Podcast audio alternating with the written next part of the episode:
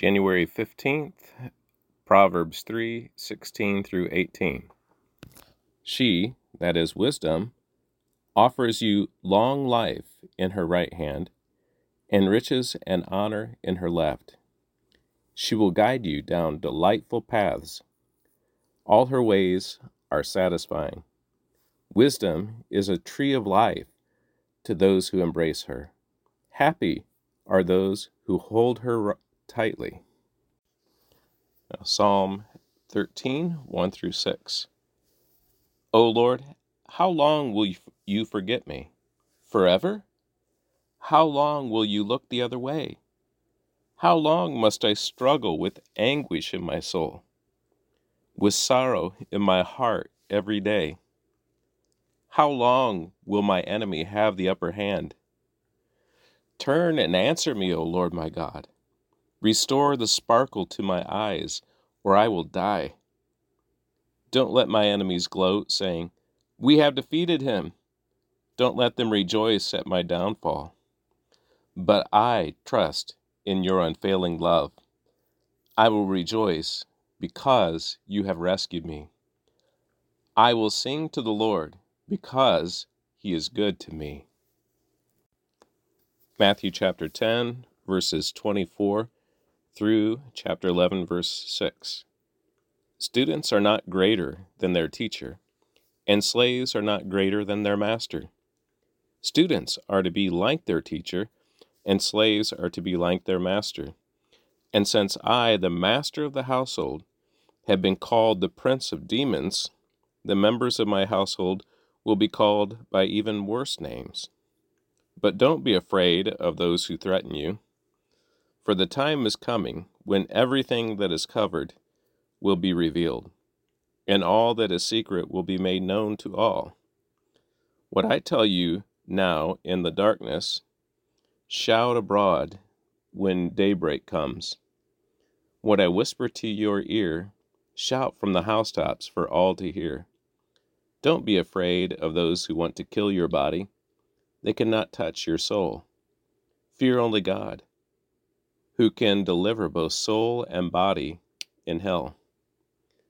What is the price of two sparrows, one copper coin? But not a single sparrow can fall to the ground without your Father knowing it, and the very hairs of your head are all numbered. So don't be afraid. You are more valuable to God than a whole flock of sparrows. Everyone who acknowledges me publicly here on earth I will also acknowledge before my Father in heaven. But everyone who denies me here on earth, I will also deny before my Father in heaven. Don't imagine that I came to bring peace on the earth. I came not to bring peace, but a sword. I have come to set a man against his father, a daughter against her mother, and a daughter in law against her mother in law. Your enemies will be right in your own household. If you love your father or mother more than you love me, you are not worthy of being mine. Or if you love your son or daughter more than me, you are not worthy of being mine. If you refuse to take up your cross and follow me, you are not worthy of being mine. If you cling to your life, you will lose it. But if you give up your life for me, you will find it. Anyone who receives you receives me, and anyone who receives me receives the Father who sent me. If you receive a prophet as one who speaks for God, as one who speaks for God, you will be given the same reward as a prophet. And if you receive righteous people because of their righteousness, you will be given a reward like theirs. And if you give even a cup of cold water to one of the least of my followers, you will surely be rewarded. When Jesus had finished giving these instructions to his twelve disciples, he went out to teach and preach in towns throughout the region. John the Baptist, who was in prison, heard about all the things the Messiah was doing. So he sent his disciples to ask Jesus, Are you the Messiah we've been expecting? Or should we keep looking for someone else? Jesus told them, Go back to John, and tell him what you have heard and seen.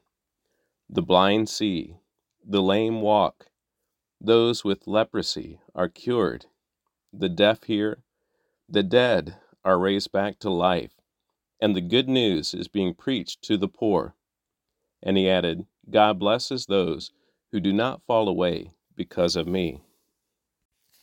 Now, the Old Testament reading Genesis chapter 31, verse 17 through chapter 32, verse 12. So Jacob put his wives and children on camels, and he drove all his livestock in front of him. He packed all the belongings he had acquired in Paddan-aram and set out for the land of Canaan, where his father Isaac lived. At the time he left, Laban was some distance away, shearing his sheep. Rachel stole her father's household idols and took them with her. Jacob outwitted Laban the Ar- Aramean, for they set out secretly and never told Laban they were leaving. So Jacob took all his possessions with him and crossed the Euphrates River, heading for the hill country of Gilead. Three days later, Laban was told that Jacob had fled. So he gathered a group of his relatives and set out to hot, in hot pursuit. He caught up with Jacob seven days later in the hill country of Gilead. But the previous night God had appeared to Laban, the Aramean, in a dream and told him, I'm warning you, leave Jacob alone.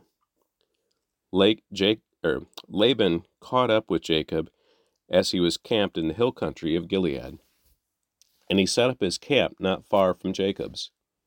What do you mean by deceiving me like this? Laban demanded. How dare you drag my daughters, drag my daughters away like prisoners of war? Why did you slip them away secretly? Why did you deceive me? And why didn't you say you wanted to leave? I would have given you a farewell feast, with singing and music, accompanied with tambourines and harps. Why didn't you let me kiss my daughters and my grandchildren and tell them goodbye? You have acted very foolishly. I could destroy you, but the God of your fathers appeared to me last night and war- warned me, Leave Jacob alone. I can understand your feeling that you must go, and your intense longing for your father's home, but why have you stolen my gods? I rushed away because I was afraid, Jacob answered. I thought you would take your daughters from me by force. But as for your gods, see if you can find them and let the person who has taken them die. And if you find anything else that belongs to you, identify it before all these relatives of ours, and I will give it back. But Jacob did not know that Rachel had stolen the household idols. Laban went first into Jacob's tent to search there, then into Leah's, and then the tent of the two servants' wives, but he found nothing. Finally, he went into Rachel's tent. But Rachel had taken the household idols and hidden them in her camel saddle. Now she was sitting on them.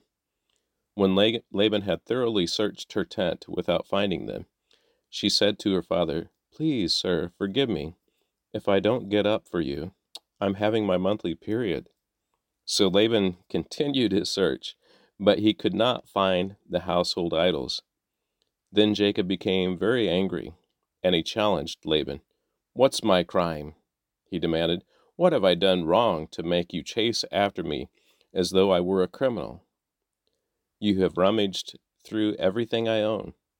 Now show me what you found that belongs to you.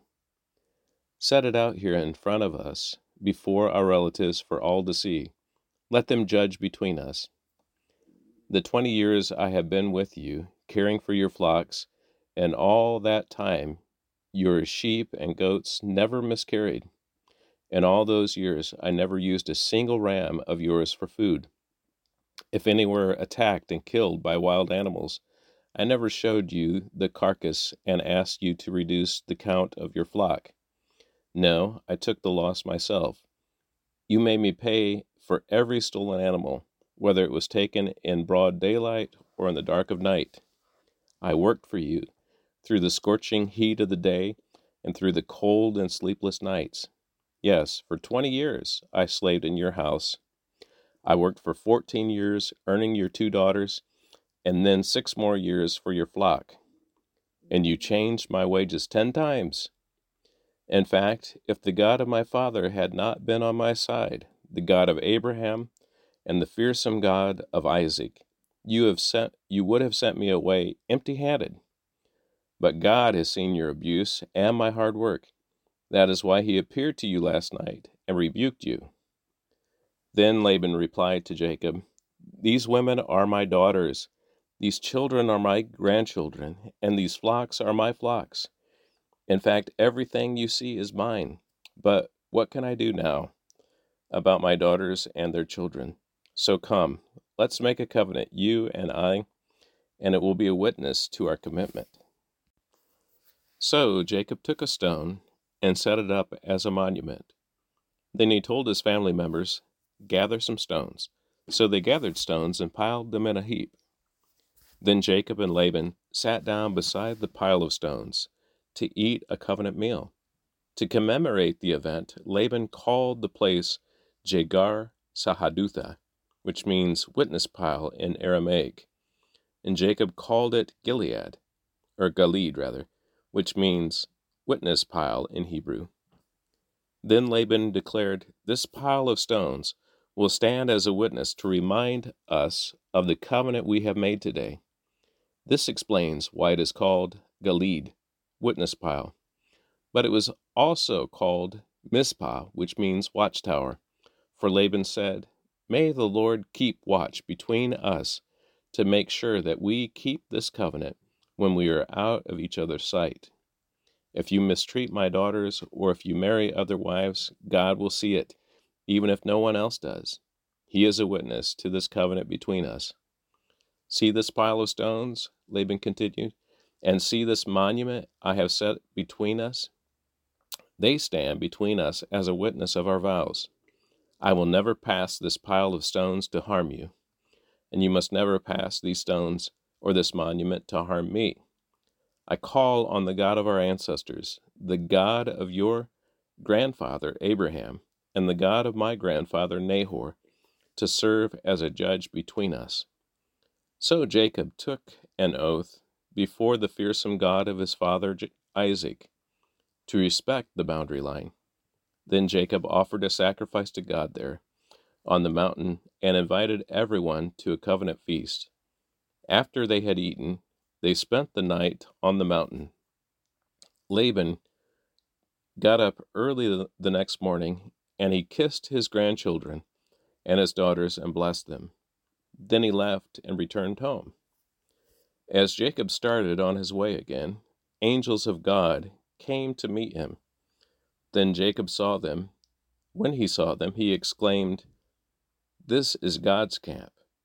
So he named the place Mahanaim. Then Jacob sent messengers ahead to his brother Esau, who is living in the region of Seir and the mountain of in the land of Edom. He told them, Give this message to my master Esau. Humble greetings from your servant Jacob. Until now, I have been living with Uncle Laban, and now I own cattle, donkeys, flocks of sheep, goats, and many servants, both men and women. I have sent these messengers to inform my Lord of my coming, hoping that you will be friendly to me. After delivering the message, the messengers returned to Jacob and reported, We met your brother Esau, and he is already on his way to meet you, with an army of four hundred men.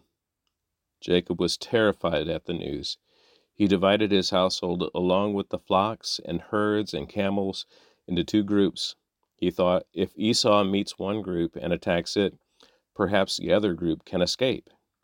Then Jacob prayed, O God of my grandfather Abraham, and God of my father Isaac, O Lord, you told me, return to your own land and to your relatives, and you promise me, I will treat you kindly.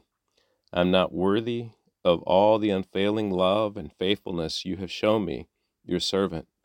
When I left home and crossed the Jordan River, I own nothing except a walking stick. Now my whole household fills two large camps.